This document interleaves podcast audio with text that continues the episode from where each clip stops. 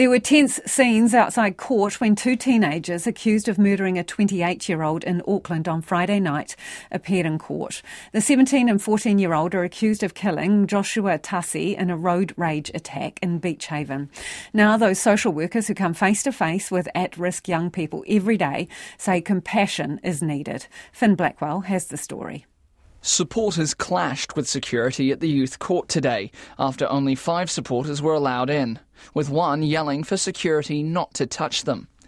The 14 year old appeared via video link, and the 17 year old was standing in the dock. Supporters called out, Stay strong, and don't forget to pray. Their names and identifying features have been suppressed, and they'll appear in the High Court at the end of the month. Peter Wolf is a manager at Kaipatiki Youth Development Trust, involved in providing support for rangatahi over the past nine years.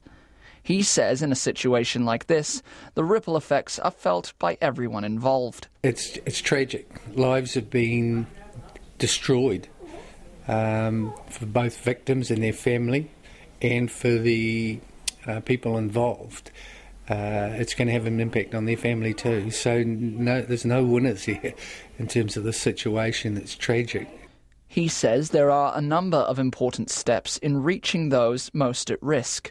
If we have people around us to support us at a time of crisis, the I suppose the outcomes are more positive. The less supports around us at a time of crisis, the more negative the outcomes.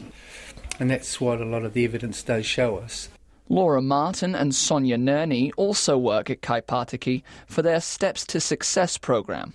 Laura says while there are many options young people can call on for support, they are often overwhelmed by choice there's so many resources out there, but whānau don't know who which way to go to necessarily.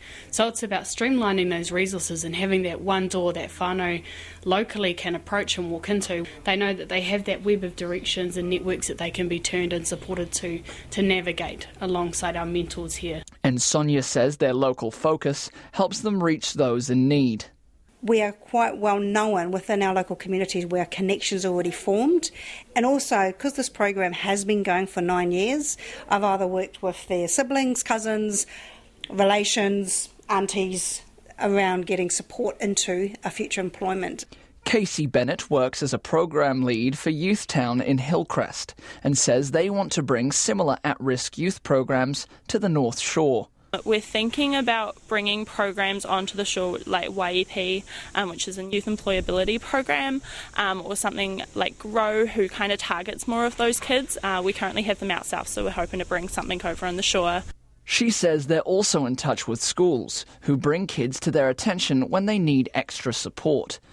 As for the teens charged with murder, they'll be receiving support from the youth justice system while they wait for their next appearance in three weeks' time.